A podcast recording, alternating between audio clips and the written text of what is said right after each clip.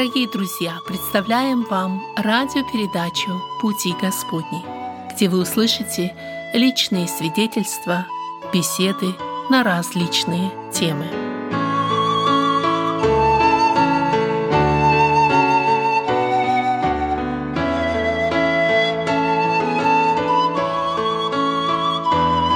Беседа в студии «Радио на пути». У микрофона ваш ведущий Вадим Гетман. Сердечно приветствую всех наших радиослушателей. Сегодня в студии у меня особый гость. Он приехал из Израиля, Валерий Бекерман. Он является служителем церкви. Валерий, добро пожаловать.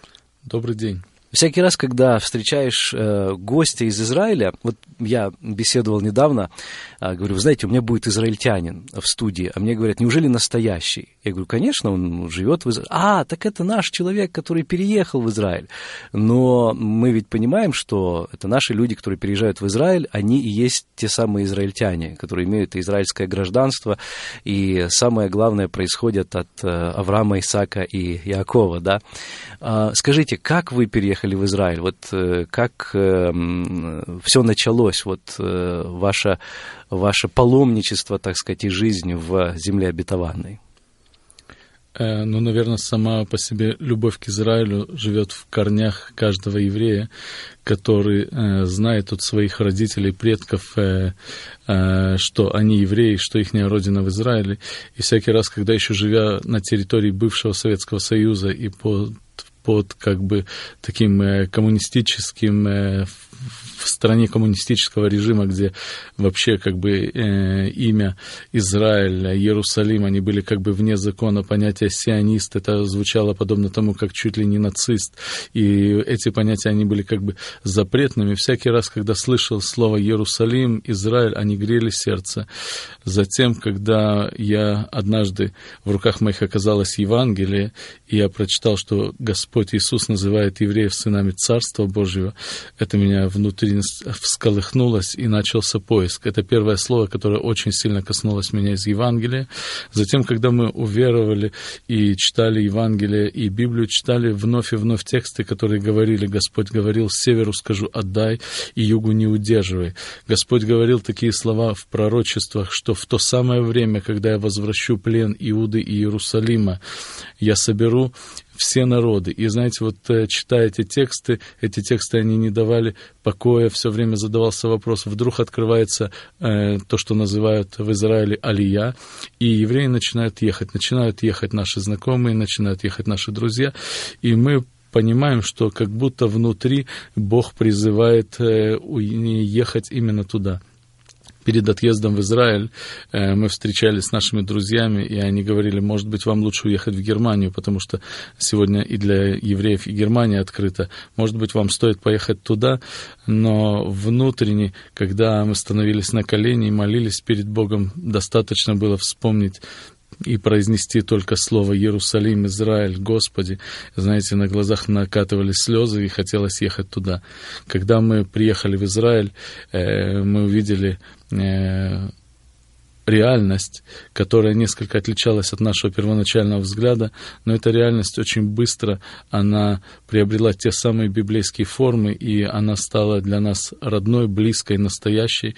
И сегодня вот мы в Израиле, и это наша земля, и мы верим, что как началось все оттуда, там все и закончится. И живя в Израиле, мы просто стали вновь и вновь каждый день практически становимся э, очевидцами исполнения новых и новых Божьих пророчеств. Вы упомянули о том, что приехав туда, реальность, э, которую вы увидели, ну, оказалась несколько иной.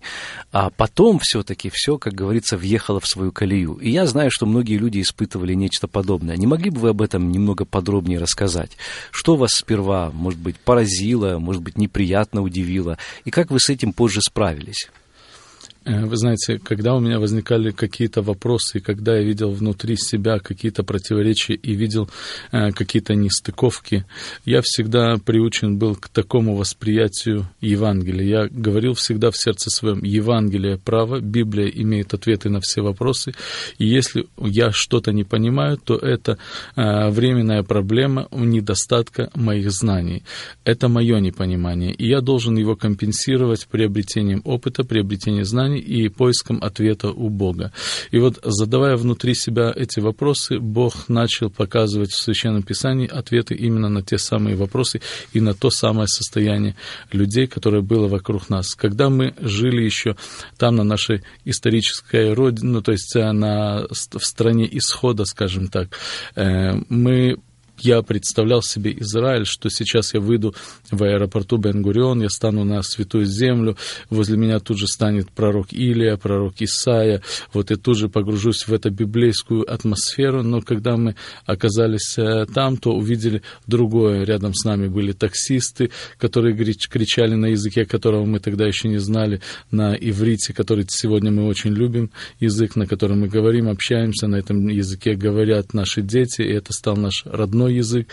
Э, мы увидели э, пальмы, мы увидели людей, э, снующих, бегущих на работу. И знаете, вот этот вот некоторый контраст, который то, чего мы ожидали, и то, что мы увидели, он немножко такой шокировал нас, и мы не были готовы. Но затем живя уже в Израиле, мы увидели очень интересные вещи. И вот сейчас как раз-таки э, период праздника Роша Шана. Вчера э, прошел еврейский праздник Роша Шана, и я хочу, пользуясь случаем, поздравить всех евреев, всех граждан государства Израиля, сказать вам Шана Това, да благословит вас Господь, да будет Господь с вами во все дни жизни вашей, да дарует Господь милости, обещанные Аврааму, Исааку и Якову.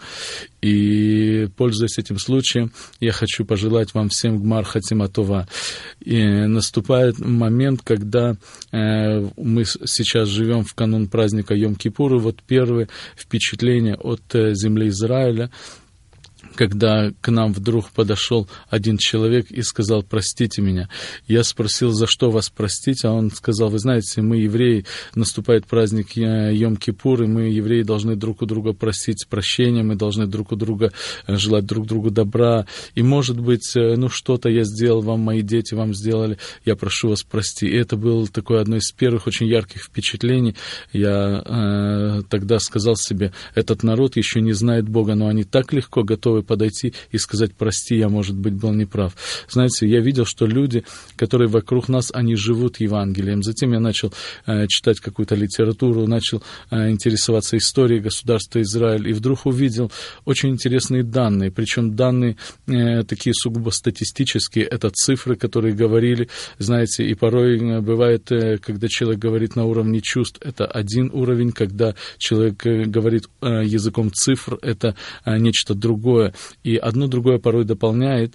И вот мы, э, всматриваясь в страницы истории государства Израиля, вдруг увидели первое очень яркое событие, 48 год, война за независимость, провозглашение государства Израиль, пять э, арабских армий поднимаются, численность армий превосходит в 600 раз численность э, израильской армии, сражения, битвы, война, и вдруг победа. И свидетельство, люди на небе видят ангелов, люди на небе видят людей в белых одеждах, одеждах. Люди видят и свидетельствуют, говорят, мы видели э, людей в белых одеждах, ходящих посреди солдат. И знаете, я искал ответы на вопросы, но вот же снова война закончилась, вот снова наступает быт, снова наступают проблемы, нужно снова платить э, за э, землю, нужно снова платить за электричество, снова нужно выходить на работу, но вот снова наступает война и снова израильская армия вступает в сражение, и вдруг чудо, ей удается уничтожить всю египетскую авиацию в течение двух часов. Как такое может быть? Э, знаете, э, когда вот эти вот э, факты ты читаешь, видишь, то ищешь ответы как вот эти вот вещи совмещаются. Сильнейшее Божье присутствие и одновременно быт, в котором ты должен постоянно заниматься хлопотами повседневными. повседневными. И я всегда знаю, я сам себе говорю, в Священном Писании есть ответы на все вопросы, только дал бы мне Бог мудрости, дал бы Бог мне глаза, чтобы видеть, сердце, чтобы разуметь, и уши, чтобы слышать. И вот однажды, читая, перечитывая слова пророка Исаи, я вдруг увидел то, с чем я столкнулся в реальности. Я вышел из аэропорта, аэропорта. Я ждал, что я на улицах увижу пророков, я увижу апостолов, я увижу прямо современников Иисуса Христа. Но увидел моих современников, моих соплеменников, людей часто очень эмоциональных, иногда часто э, таких, знаете, очень э, суетных, очень таких озабоченных заботами житейскими. С другой стороны, я увидел милость, величайшую милость Господа. Горы начали плодоносить, эта земля действительно превратилась в землю, текущую молоком и медом, и я искал ответ в Священном Писании. И вдруг я однажды читаю пророка Исаию, 43 главу, и здесь говорится следующее. «Ныне же так говорит Господь, сотворивший тебя Иаков и устроивший тебя Иа, Израиль. Не бойся, ибо я, э, я не бойся, ибо я искупил тебя, назвал тебя по имени твоему, ты мой. Будешь ли переходить через воды, я с тобою, через реки они не потопят тебя. Пойдешь ли через огонь, не обожжешься, и пламя не опалит тебя. И я ясно видел, что когда была шестидневная война, пламя войны не опалило израильтян. Когда я видел и слышал, знаете, вот эти вот э, свидетельства за, вой... за войну Йом-Кипур, когда генералитет и все израильское правительство потеряло полностью контроль над ситуацией, и они э, на третий день происходит какой-то некий такой таинственный, загадочный перелом в сражениях, и вдруг израильская армия, которая первые три дня терпит поражение, и армии э, врагов уже доходят практически до центра страны, вдруг происходит перелом, и армия начинает э, брать контроль над теми потерянными территориями. Э, солдаты свидетельствуют о том, что вдруг начинается наступление так, что часто штабы не успевали реагировать, как быстро продвигались солдаты. Солдаты входили часто на территорию уже отступивших э, арабских армий и видели брошенную технику, заряженные э, пушки, заряженные ракетные установки, и из них даже не успевали выпустить снаряды, и из танков не успевали выпустить э, снаряды и ракеты. И вот знаете, э, Господь говорит, пойдешь ли через огонь, он не опалит тебя, пойдешь ли через реки, они не потопят тебя. И дальше говорит Господь, ибо я, Господь Бог твой, святой Израилев, Спаситель твой, выкуп за тебя отдам Египет, Эфиопию и Савею за тебя, так как ты дорог в очах моих, драгоценен, и я возлюбил тебя, то отдам других людей за тебя и народы за душу твою. Не бойся, ибо я с тобой. Знаете, там приходится иногда на Ближнем Востоке бояться, когда падают ракеты, когда происходят вновь обстрелы. И вот когда два года назад назад снова происходила военная операция «Несокрушимая скала», юг снова подвергся очень интенсивному массированному обстрелу, но я со всей ответственностью могу сказать, знаете, мы слышали э, настолько часто, и уже израильтяне просто уже к этому привыкли. Дети уходят из школы, и ракета попадает в школу. Но она не попала туда, когда дети были в школе. Дети уходят из садика, и ракета попадает в садик. Знаете, израильтяне просто уже к этому привыкли. Недавно э, были такие вещи, знаете, когда мы видели, как э, э, солдаты рассказывали, когда они говорили, что в установке «Железный купол» закончились ракеты, и нужно было перезарядить эту установку. И летела целая группа ракет, пущенных из всех сектора газа, и вдруг поднялся сильный ветер, и он сдул их просто-напросто. Сдул, и они ушли все, все в море, и ни одна из них не попала на центр Тель-Авива. Господь сказал, не бойся. То есть, знаете, вот когда вам страшно, нам нужно порой взять контроль над нашими чувствами, и сказать, я не боюсь, потому что Бог за меня. Господь сказал, Он с тобой будет ты не бойся. Знаете, наша задача, когда страшно, не бояться. Самое подходящее время для того, чтобы победить свои страхи, это когда тебе становится страшно. И Господь говорит, не бойся, ибо я с тобою. От востока приведу племя твое, и от запада соберу тебя. Сегодня у меня есть друзья, которые говорят на языке марокканском, которые говорят на тайманском языке, которые говорят на эфиопском языке, которые говорят на украинском языке, которые говорят, знаете, сегодня в Израиле живут представители 140 40 стран мира. Господь сказал такие слова, что тот, кто рассеял Израиль, тот и соберет его, и будет охранять его, как пастырь стада свое.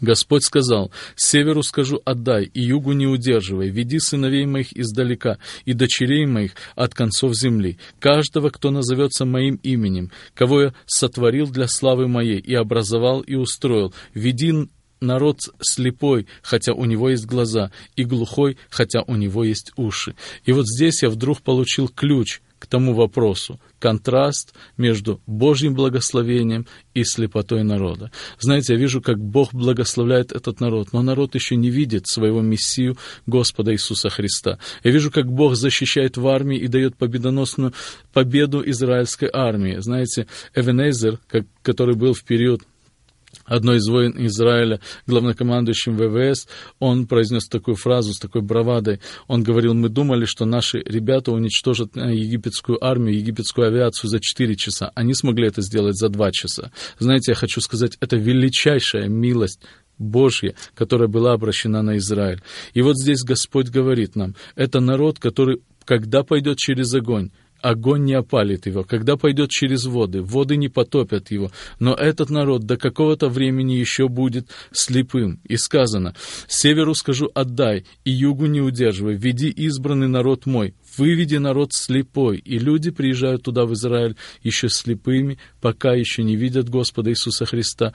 И наша задача им показать то, чи, того чистого Мессию. И, знаете, изобразить, как подобно апостол Павел говорил когда-то, я изобразил как перед вами как бы Христа распятого.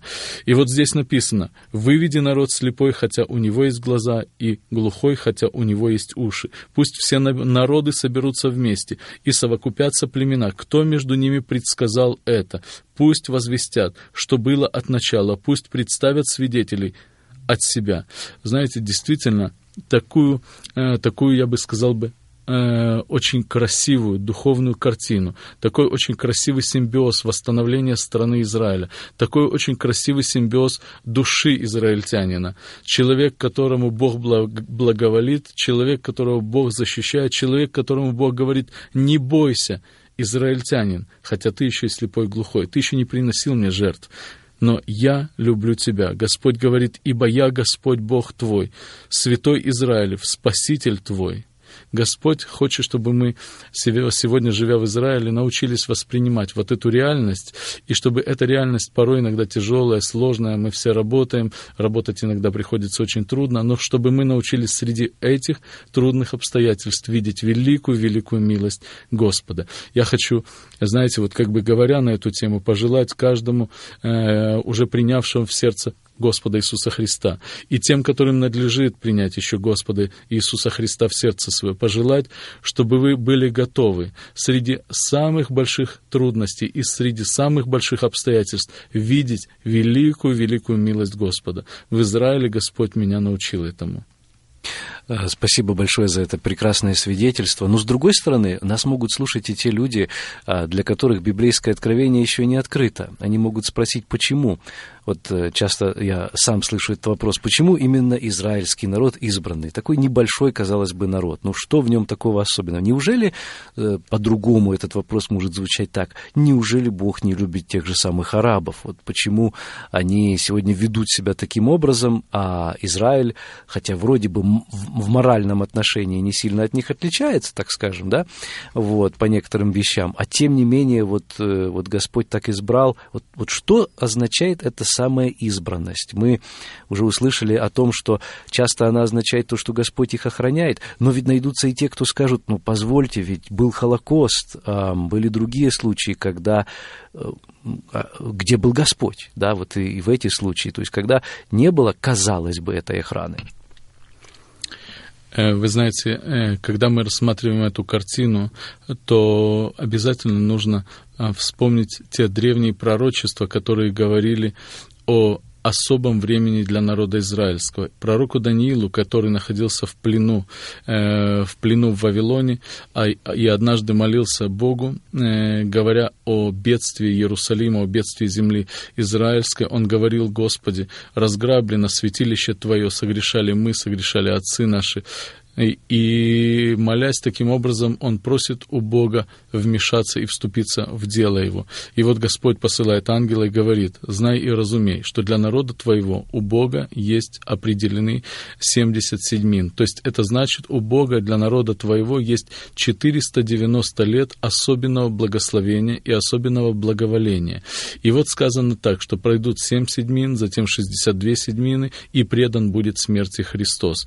А город и святилище еще будут разрушены. То есть э, смерть Христа, она как бы ознаменовала э, гибель Иерусалима, и это было последний 80, 483 год Божьей милости и Божьего благословения. И Бог оставляет еще на последний период еще одно благословение. То есть, когда Израиль жил в период от разрушения Иерусалимского храма вплоть до Холокоста и создания э, государства Израиль в 48 году, это было время уже не Израиля. И поэтому, знаете, отвергнув своего Мессию, на какой-то момент Израиль как будто сам оказался вне милосердия, как бы то есть ручка милосердия Божия, которую нужно было открыть, она находилась на стороне народа. Ответы на вопросы, они действительно порой бывают очень сложные, э, но Священное Писание имеет ответы и на эти вопросы. я дальше еще немножко прочитаю несколько текстов, и мне хочется еще ответить на вопрос, почему народ израильский избран. Когда мы избираем что-либо для чего-то, то мы избираем его для какой-то цели. И израильский народ, он является избранным народом совершенно для определенной цели. Не потому, что он лучше. Подобно тому, знаете, вот если я избираю себе, у меня есть, скажем, в доме три машины, у меня есть, скажем, грузовая, а, грузовой автомобиль, двухместный автомобиль и просто семейный автомобиль, и мне нужно перевести какой-то груз. Было бы глупо выбрать бы себе машину двухместную, правда, или четырехместную. Мне нужен сейчас грузовой автомобиль.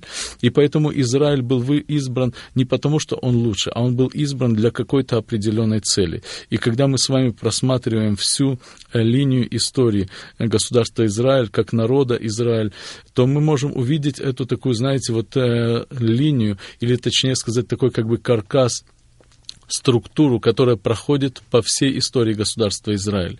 Господь, первые шаги, Господь избирает Авраама, отца нашего, и говорит ему, «В семени твоем благословятся все народы земли». И Господь говорит, «И твой народ, который произойдет от тебя, войдет в Египет, но я выведу их оттуда». И затем наступает период, период э, выхода из земли египетской, затем расселение в земле обетованной, затем возникает первый царь, затем возникает второй царь, и второму царю, царю Давиду, Господь Господь открывает, что же будет это семя от тебя, после тебя. То есть Соломон это человек, не который родился после Давида, он родился в период Давида, но Господь говорит, после тебя на престоле твоем сядет сын, царство которого никогда не окончится, царство которого вечно. И знаете, написано, апостол Павел, объясняя эту предизбранность, он говорит следующим образом, что Господь Иисус воссиял из колена Иудина. То есть Богу было благоугодно так, чтобы Машиах, Мессия, пришел сюда на эту землю именно через этот народ. И поэтому как бы история этого народа очень э, как бы интенсивно, так скажем, очень плотно, в, в таком очень плотном историческом графике она описана, описана со всеми царями, со всеми падениями, со всеми взлетами, со всеми э, прелюбодеяниями, которые были были у царей, и которые были, знаете, со всей неверностью, и со всеми из, и вся измена, и вся, все, знаете, такие взлеты и падения. Господь описывает эту историю только с той целью, чтобы дать нам пример. Израиль является своего рода таким вот как бы индикатором Божьей любви ко всему роду человеческому или своего рода такой как бы схемой в миниатюре, которая показывает весь мир. Те пороки и те грехи, которые были в народе израильском, они присущи практически любой точке земного шара. И читая Библию, э, любой человек может почувствовать и сказать, это написано про меня. Я вспомнил, вспоминаю историю, связанную с одним миссионером, который приехал в Африку и читал африканцам Библию. И один из африканцев подошел к нему и говорит, скажи, откуда автор этой книги знал про меня? А, тогда миссионер удивился и говорит, автор этой книги, наверное, не знал про тебя. А тут говорит, ну как, ты читаешь нам эту книгу, и она вся про меня, она вся про мои грехи, про мои пороки, она все про наше племя. И вы знаете, поэтому и предизбранность э, народа израильского заключалась в том, чтобы быть примером в плохом и в хорошем для всего рода человеческого. Это как бы схема взаимоотношений между Богом и человеком для всего рода человеческого. Затем из колена Иудина появляется самая главная фигура всего человечества, человечества всей цивилизации. Однажды Наполеону задали вопрос и сказали ему, что нужно сделать для того, чтобы создать новую религию. Наполеон очень просто ответил. Он сказал, нужно нужно просто э, умереть и воскреснуть. Знаете, все очень просто. Хочешь создать новую религию, хочешь за собой увлечь много людей, хочешь быть очень авторитетным, просто скажи, чтобы тебя распяли, а потом воскресни на третий день из гроба, здоровым, полноценным и взойди на небо, и ты создашь новую религию. Такого не сделал никто никогда. И поэтому вот в этом и заключается э, предизбранность народа Божьего не для того, чтобы превозноситься или не для того, чтобы как бы э, величаться над другими народами, а а просто чтобы быть примером для других народов, примером в хорошем, примером в плохом. Царь Давид может быть для нас примером и в хорошем, и в плохом, и вот это я и вижу предизбранность э, народа израильского. И еще есть один очень интересный момент, который Господь сказал через э, Моисея, говоря, что объяви народу и скажи так, что если вы будете ходить во след Господа, будете стараться исполнять заповеди Его и служить Ему всем сердцем, если будете искать Его при входе и при выходе, то Господь говорит, я сделаю тебя главою народов, я сделаю тебя народом священников. И если вы посмотрите сегодня на человеческое общество, сегодня любое э, как бы цивилизованное общество, оно делится на людей, которые занимаются психологической работой с другими людьми. Люди нуждаются в психологической помощи. Работа священников, диаконов, пастырей, э, миссионеров, проповедников, она и является той психологической работой. И вот, знаете, у, Божь... у Бога как бы было такое замечательное предназначение для всего еврейского народа. «Я сделаю тебя народом священников». Вот в этом я вижу предизбрание народа израильского. Ну, очень исчерпывающий ответ, вы знаете, благодарю сердечно. Но, смотря на Израиль сегодня, можно ли сказать, я слышал тоже эту фразу очень часто, что Израиль — это некие божьи часы, что тогда, когда мы смотрим на Израиль сегодня, а, для нас становится очевидным, насколько близки события последнего времени и какие именно эти события. Вот согласны ли вы с этой формулировкой? Абсолютно точно. Есть, э, существует такое понимание, э, говорят так, хочешь знать э, будущее, изучай прошлое. То есть э, время, оно как бы течет вокруг нас, но для того, чтобы оценить, сколько времени, нам нужно обязательно поставить какой-то индикатор времени. И раньше в древности использовались песочные часы, водяные часы, еще всевозможные механические часы. Сегодня мы на руках носим у себя часы, в телефонах у нас часы. И практически все девайсы сегодня, они имеют те или другие э, часы. Мы меряем время. Нам нужно мерить время, чтобы понять, понимать, где мы находимся. Мы находимся в утре, э, в утренних часах, в вечерних часах, в обеденных число, часах. Пришло ли время начать работу или окончить работу, пришло ли время э, принимать лекарства или, наоборот, окончилось время э, для принятия лекарства или процедур. То есть нам нужно мерить время, и мы меряем его всегда. Бог сделал Израиль как бы такой, знаете, меткой, он сделал его своего рода индикатором, который показывает всему роду человека, человеческому, где мы сейчас находимся. Господь сказал когда-то у пророка Исаия следующую фразу. «Отыщи в книге и прочитай. Неужели ты и этого не хочешь знать? То есть Господь как будто бы обращается ко всему роду человеческому, и Он говорит, смотрите, я предрек это издревле. И вот когда увидите это все сбывающимся, то знайте, что близко при дверях. Я хочу, чтобы показать вам, насколько Израиль является э, таким индикатором э, Божьих, исполнения Божьих пророчеств. Э, я хочу прочитать несколько текстов из э, Священного Писания, из пророка Исаи. А перед этим хочу еще вспомнить э, пророчество, которое было дано отцу нашему Аврааму, Исааку и Якову, говоря, что потомки их будут в плену в Египте 400 лет.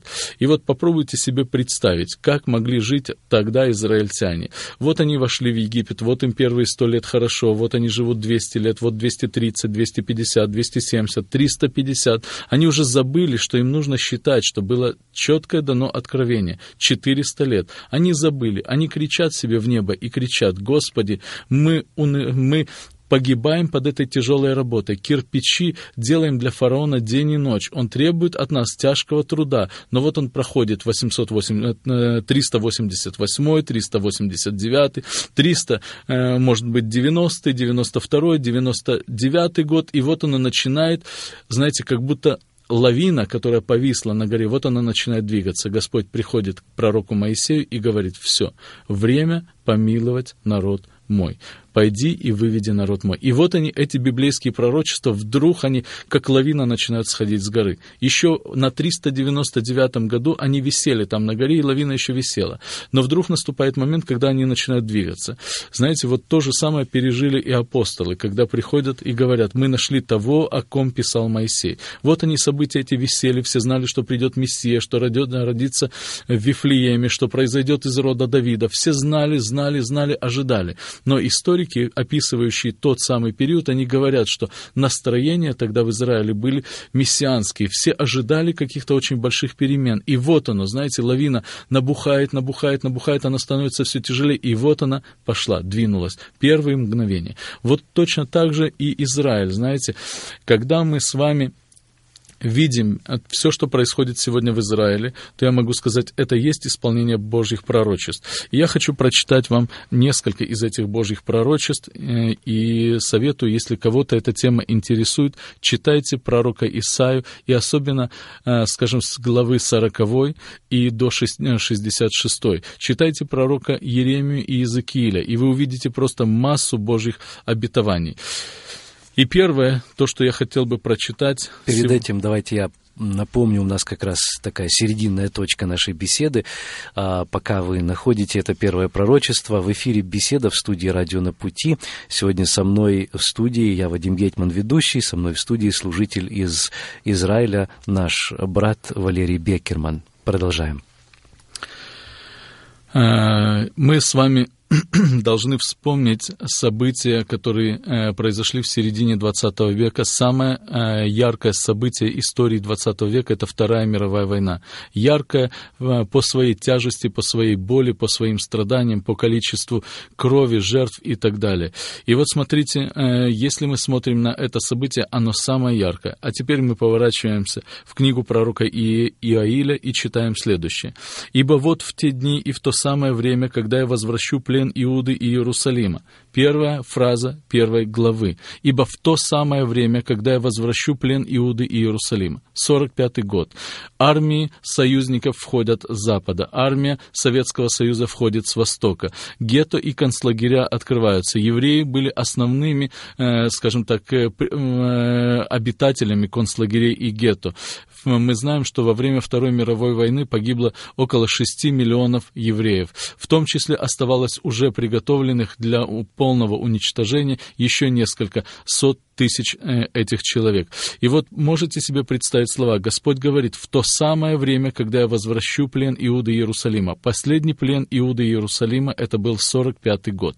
В 45-м году армии входят и э, Германия падает. Открываются гетто и концлагеря, и евреи прямо оттуда отправляются в землю обетованную. И вот Господь говорит, ибо вот в те дни и в то самое время, то есть это значит в то самое время, когда плен Иуды будет возвращен. Знаете, евреям никогда не, слад... Э, не жилось сладко на территории бывшего Советского Союза, на территории Молдавии, Белоруссии, России, Польши, везде были погромы, везде были законы о черте оседлости, везде было какой-то э, антисемитизм, преследование, но евреи никогда не были в плену за то, что они евреи, понимаете? А здесь Слово Божье говорит, в то самое время, когда я возвращу плен Иуды и Иерусалима. Во время Второй мировой войны евреи сидели в гетто и в концлагерях только за то, что они были евреи, не за то, что они были воры, преступники и так далее. Они сидели там за то, что они были евреи. И вот Библия говорит, ибо вот в те дни и в то самое время, когда я возвращу плен Иуды и Иерусалима. И вот Господь говорит, мы можем совершенно точно сказать, что это то время. Теперь я хочу зайти в книгу пророка Исаи и сказать, когда евреи поехали сюда, э, в землю обетованную, земля обетованная это была сплошная пустыня, это были болота, сегодня на месте этих болот э, цветут замечательные города, такие как Петахтиква, э, Ришон Лицион, Тель-Авив и так далее. Еще буквально, знаете, 30-е, 40-е годы это была абсолютно безжизненная пустыня.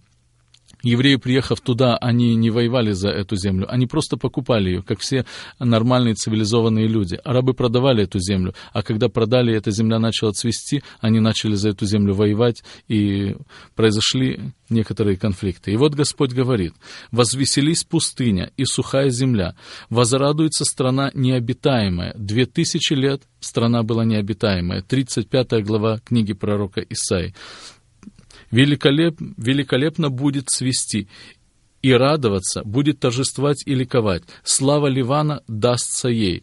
Слава Ливана — это, знаете, кедровые деревья. Сегодня даже на флаге Ливана изображено кедровое дерево. То есть это большие, красивые деревья с таким очень приятным воздухом, э, деревья, на которые очень приятно смотреть, под тенью которых приятно отдыхать. Но земля Израиля — это сплошная пустыня, это не Ливанские горы. Господь сказал, что слава Ливана дастся этой земле. И когда приехали евреи, они вдруг вдруг увидели, земля сплошные болота, что делать? Нужно что-то делать. И было принято решение, землю нужно культивировать, землю нужно возделывать, землю нужно стараться э, осушить, и для этого была сделана, как бы придумана такая методика. Были посажены деревья, которые своей корневой системой вытягивают эту влагу. Э, в Израиле есть такая организация, которая называется Керин Каемет для Израиль. На счету этой организации десятки миллионов деревьев, посаженных уже в Израиле и которые будут посажены еще. Господь сказал, слава Ливана дастся тебе. Сегодня в Израиле есть леса, иногда люди ездят туда даже за грибами, ездят туда на пикники, отдыхают и так далее. Сегодня Израиль начинает цвести. И вот дальше Библия говорит, Слава Ливана дастся, великолепие Кормила и Сарона они увидят славу Господа, величие Бога нашего укрепите ослабевшие руки, укрепите колени дрожащие. Люди, действительно приезжавшие с Европы после еврейских погромов, они приезжали туда с ослабленными руками и с дрожащими ногами. И вот Господь говорит, укрепите. Дальше говорится, скажите робким душою. Я видел, знаете, вот эти вот фотографии, когда первые корабли высаживали этих людей, которые только что вышли из гетто. Это изнеможденные худые лица женщин и детей, э, младенцы, которые еще буквально родились несколько месяцев назад, у которых кроме костей и кожи ничего не было видно, и эти люди вышли, спустились на землю, на берег земли обетованной, и вдруг они превращаются в победоносную армию. Господь сказал, скажите робким душою. Знаете, за этой робкой душой стоял просто великий и могучий Бог. Скажите робким душою, будьте тверды, не бойтесь. Вот Бог ваш, придет отмщение. То есть наступает момент отмщения. Когда-то Израиль, еще вчера, еще когда-то Израиль был в, пораж... в поношении, а сегодня Господь говорит, будет совершенно по-другому. Воздаяние, скажите робким душою, Будьте тверды, не бойтесь, вот Бог ваш придет отмщение, воздаяние Божье. Он придет и спасет вас. Тогда откроются глаза слепых, и уши глухих отверзутся. Тогда хромой вскочит, как олень, и язык немого будет петь, ибо пробьются воды в пустыне и в степи потоки, и превратятся призраки вод в озера. Сегодня Израиль э, строит прекрасные, э, прекрасные установки, которые дают нам пресную воду, и эта вода поступает прямо из Средиземного э, моря. Сегодня э, сделаны были найдены месторождения воды, и вода качается из земли. Сегодня, знаете, в Израиле нет недостатка э, в воде, и израильские технологии по орошению, они поставляются практически во весь мир, и считаются это одни из самых передовых технологий. Господь сказал, что в пустыне пробьются источники, и действительно были найдены, найдена вода, причем некоторая вода из этих источников, она с высоким содержанием соли, но обнаружили, что при поливе финиковых пальм соленой водой финиковые пальмы дают э, очень хороший урожай, и финики достигают э, еще большей сладости, еще больше, э, большего веса. То есть есть очень интересные вещи, которые мы видим исполняются прямо на наших глазах. И вот дальше написано – и возвратятся избранные Господом, и придут на Сион с радостным восклицанием, и радость и величие будет над головою их. Они найдут радость и веселье, а печаль и воздыхание удалятся.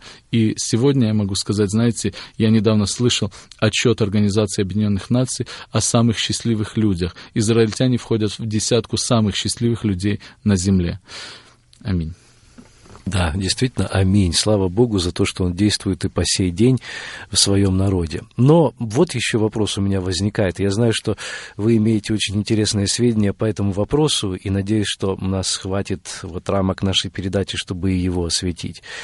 А, много разговоров есть о том, что а, должен быть возведен третий храм в Иерусалиме. Я слышал, что даже существует институт храмов, который принимаются пожертвования, что уже есть вот эти золотые светильники, светильники и другие необходимые предметы для храмовой утвари, которые будут использованы. Тем не менее, храмовая гора сегодня занята не только э, вот, э, под стеной плача, но также и мечетью э, мусульманской. Вот что с этим делать? Каков взгляд, с одной стороны, христиан и с другой стороны, иудеев на этот вопрос? И, и что происходит? Э, вы знаете, я знаком с христианским богословием по этому вопросу, и я э, могу сказать, э, теперь я уже знаком и с иудейским взглядом на эту, на эту проблему. И когда я знакомился с иудейским богословием, с христианским богословием, то в, в сознании христиан всегда, когда речь шла о воссоздании третьего Иерусалимского храма, всегда все думали о храме по типу храма Соломона, то есть это 120 локтей высотой, покрытый золотом э, внутри и снаружи, э, храм, в котором э, будут приноситься жертвы, храм, в котором будет находиться очень много священников и так далее. Когда же мы приехали в Израиль и интересовались вот этой тематикой, знаете, то увидели совершенно другой подход и увидели совершенно другой и более прагматичный взгляд. Если бы я бы попробовал представить себе сегодня появление такого храма, который э, трактовало христианское богословие, что это храм в виде э, храма Соломона, то я бы, мне трудно вообще это представить, потому что в Израиле очень часто аналитики говорят так, если начнется строить третий храм, начнется Третья мировая война. То есть, э, когда мы слышим такие заявления со стороны, скажем, Ахмадинеджада, бывшего президента э, Ирана, или, скажем, там заявления других э, исламских лидеров, то понятно, ты понимаешь, что э, слишком тема э, животрепещущая, и это действительно может просто э, превратиться в огромную Третью мировую войну. Причем из-за Ближнего Востока уже было, происходило так, что едва э, не произошли крупные столкновения между большими игроками, такими как тогда Варшавский договор и блок НАТО, и это могло произойти из-за Ближнего Востока. И сегодня, знаете, стоит снова помнить это, не забывать, потому что в некоторых, некоторые года Организация Объединенных Наций принимала э, по Израилю и по Иерусалиму до 40% всех решений и постановлений. То есть все решения, которые были приняты в Совете Безопасности ООН, это были в основном до 40% только касающиеся Израиля, как будто у них вообще больше других проблем, нет и других э, вопросов. То есть я хочу показать тем самым, насколько эта тема животрепещущая и насколько она порой важна. Из Священного Писания мы знаем с вами, что действительно будет храм э, Божий. И когда мы читаем с вами в Священном Писании, в Новом Завете упоминается храм Божий, то, конечно, э, возникает вопрос, как он может быть. И я думаю, что так, как представляет себе его христианское э, богословие, он не будет таким никогда. Но он может возникнуть так, как э, его представляют себе иудеи, потому что, в конце концов, им придется его восстанавливать, и они будут делать. И вот на это есть несколько взглядов. Когда мне приходилось разговаривать с компетентными людьми в этом вопросе и задавать им вопрос, как вы себе видите храм, они говорят так, что есть программа минимум и программа максимум. Между программой минимум и программой максимум огромное-огромное количество всевозможных вариантов. Самый, конечно, наилучший вариант, когда храмовая гора будет очищена от всего, и там воздвигнется, будет воздвигнут храм вроде храма Соломона. Но программа минимум, она говорит следующее. Для того, чтобы храм начал функционировать, нужно всего лишь совокупность трех предметов. Это жертвенник для воскурения, золотой жертвенник, который, э, Слово Божие говорит, шириной в один локоть и, э, и ширина и длина его в один локоть. Светильник семисвечия, то, что называется минора, и в том числе жертвенник для принесения жертв. О жертвеннике мы знаем с вами, что закон Моисеев говорил следующее, что жертвенник должен был выглядеть следующим образом. 12 необтесанных камней. То есть достаточно взять 12 необтесанных камней. Мы можем сказать, какой камень могут поднять два мужчины. Ну пусть этот камень будет 60 килограмм даже. Два мужчины подняли. Вот таких вот 12 э, камней необтесанных. Причем закон Моисеев говорил так, что в тот день, когда ты коснешься тесалом, то есть попробуешь подтесать эти камни, ты сделаешь их ритуально нечистыми. И поэтому евреи должны взять камни, даже не работать над ними, и сложить эти 12 камней, и все это жертвенник. Значит, для еврея храм — это совокупность трех вещей. Это жертвенник из 12 камней, это жертвенник для воскурения, и это минора. Но есть еще более э, такой, знаете, реалистический подход. Они говорят, даже, даже нам не надо три предмета, нам нужно просто один предмет, взять 12 необтесанных камней, сложить их, принести жертву. Но есть одна большая проблема. Они не могут это сделать там, где бы они хотели. Они могут это сделать только на том месте, которое избрал Господь. И мы знаем с вами в Священном Писании, что избрание места для жертвоприношения — это исключительная суверенность Бога, это Его компетенция, и только через откровение свыше Бог указывал эти места. При выходе из земли египетской написано, что ставили жертвенник только там, где показывал Господь. Когда Израиль вошел в землю обетованную, некоторое время жертвенник находился в село. Затем жертвенник э, э, устанавливался еще несколько раз. И даже когда в народе израильском однажды возникла такая проблема, когда э, два с половиной колена, находящихся за территорией Иордана, то есть на территории нынешней Иордании, они остались на территории Галаада.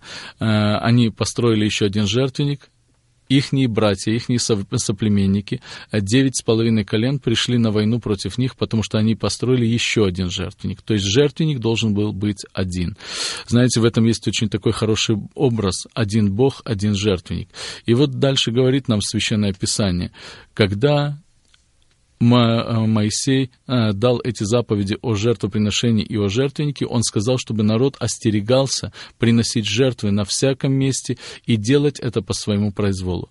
Затем мы с вами знаем, э, проходит время судей, проходит время первого царя, и вот он, второй царь, находит благоволение в очах Господа. Но, как все мы люди, иногда допускаем ошибки. Он допускает серьезную ошибку, он делает перепись, и гнев Божий горит на Давида. Когда принесли ему весть о том, что народ израильский исчислен, в этот момент царь Давид чувствует в сердце и сказано, и дрогнуло сердце царя. И приходит ему пророк и говорит, избери себе наказание. Царь Давид выбирает себе наказание, и в этот момент начинается поражение. Он выбирает себе э, язву, которая пройдет по Израилю. Царю Давиду доносят и говорят, что 70 тысяч человек уже умерло в Израиле. Царь Давид выходит и начинает взывать Господу и говорит, «Господи, я согрешил, а овцы твои за что гибнут?» И он начинает взывать к Богу, и в этот момент он видит, видит ангела, стоящего над горой Мориа.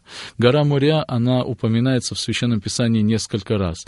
Слово Божье говорит нам так, что на этой горе Мориа Авраам когда-то приносил в жертву своего сына Исаака. На этой же горе Мория Соломон построил храм. Над этой же горой э, царь Давид увидел ангела Господня. Увидел он, также ангела Господня увидели еще несколько человек. И приходит пророк и говорит ему, вот на этом месте, где ты видел ангела, стоящего с мечом распростертым, на Иерусалим поставь жертвенник и принеси жертву Господу, чтобы Господь умилосердился над Иерусалимом. Царь Давид идет в послушании и совершает, и с этого момента это становится единственным местом, где находится жертвенник. С этого момента все 12 колен на протяжении долгой тысячелетней истории, вплоть до разрушения первого, первого и второго Иерусалимского храма, они ходили для жертвоприношения только на это место.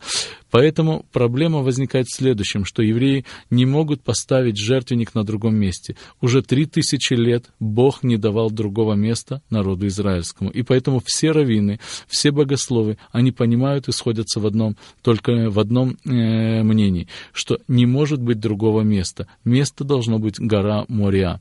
Гора Моря сегодня очень интенсивно исследовано и очень интенсивно просканировано.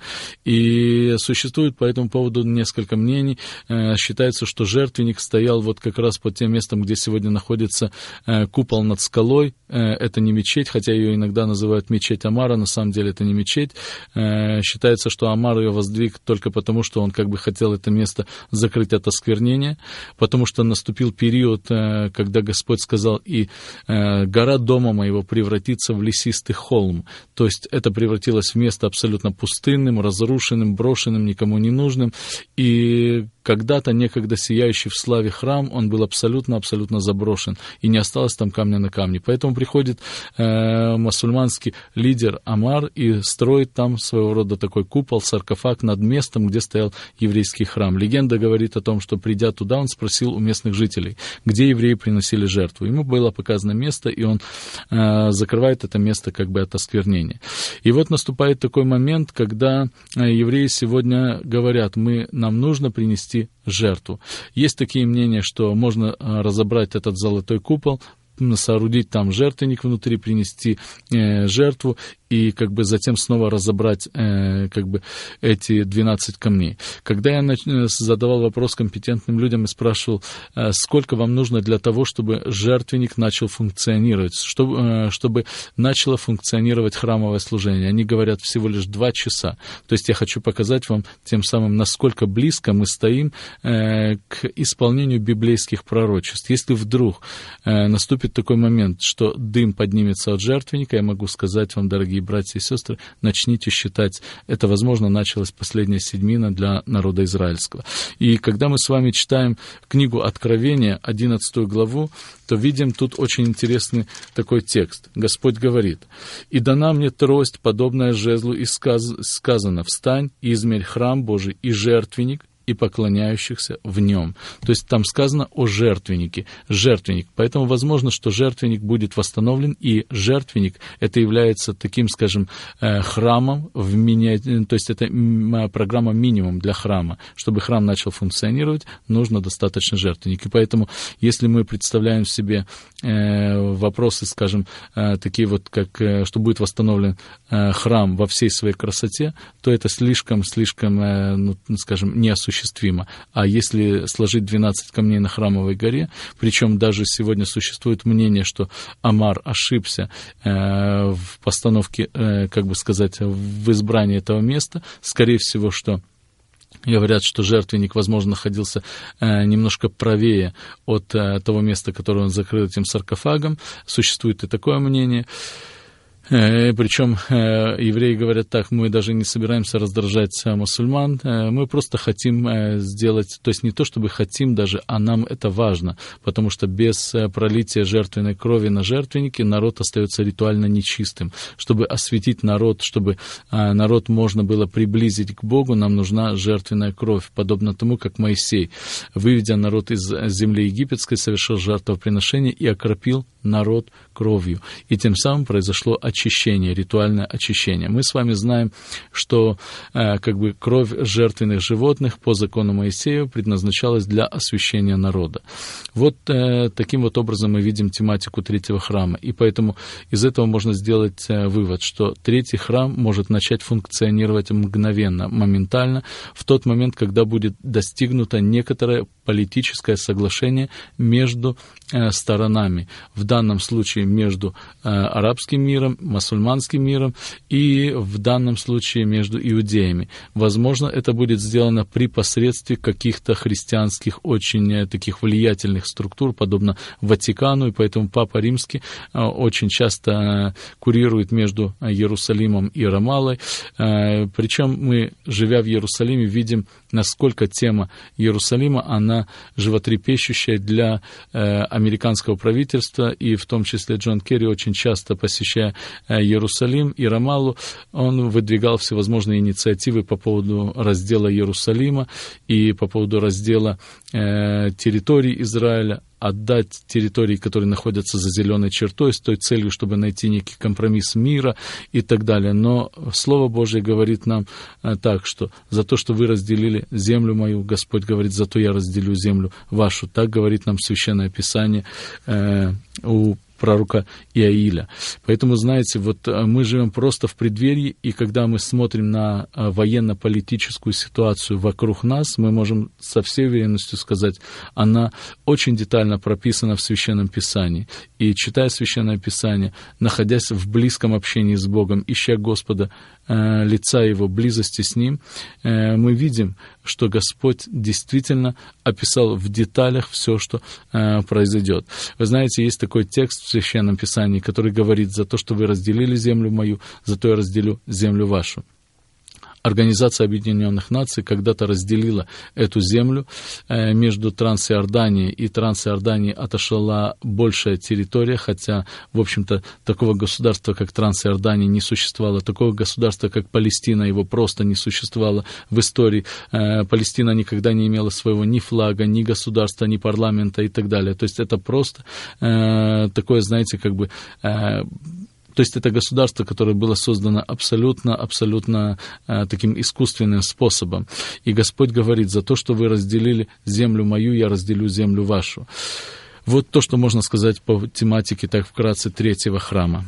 Большое спасибо, очень э, интересно. Особенно э, мне интересно узнать о том, что существует вот эта точка зрения. Знаете, обычно, э, я скажу так, что ну, представления о третьем храме таковы, что, наверное, он возникнет в результате большого конфликта очередного или войны, э, но э, напротив, мы уже как бы настраиваемся на то, что мира уже как бы вот не будет, что будет больше войны и так далее. Но тем не менее, э, здесь что-то есть. Есть, есть действительно о чем задуматься. Может быть, действительно будет вот такое мирное соглашение, благодаря э, которому э, евреям все-таки позволят использовать это место, и будет достигнуто даже соглашение между мусульманами и евреями в этом отношении, как бы удивительно это ни звучало. К сожалению, наше время уходит, и у нас остались буквально считанные минуты сказать большое спасибо нашему гостю Валерию, Валерию Бекерману, служителю церкви, который сегодня принимал участие в нашей радиопередаче.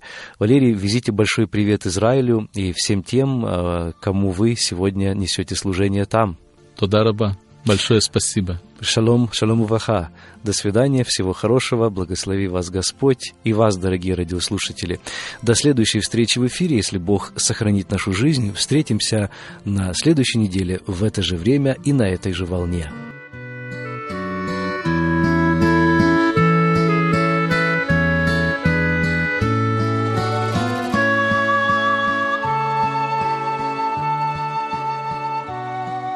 Эту беседу вы найдете на сайте salvationbaptistchurch.com. На этом мы прощаемся с вами. Да благословит вас Господь. Вы слушали радио Зейгенсвелле «Волна благословения», передача «Пути Господни», город Детмалт, Германия.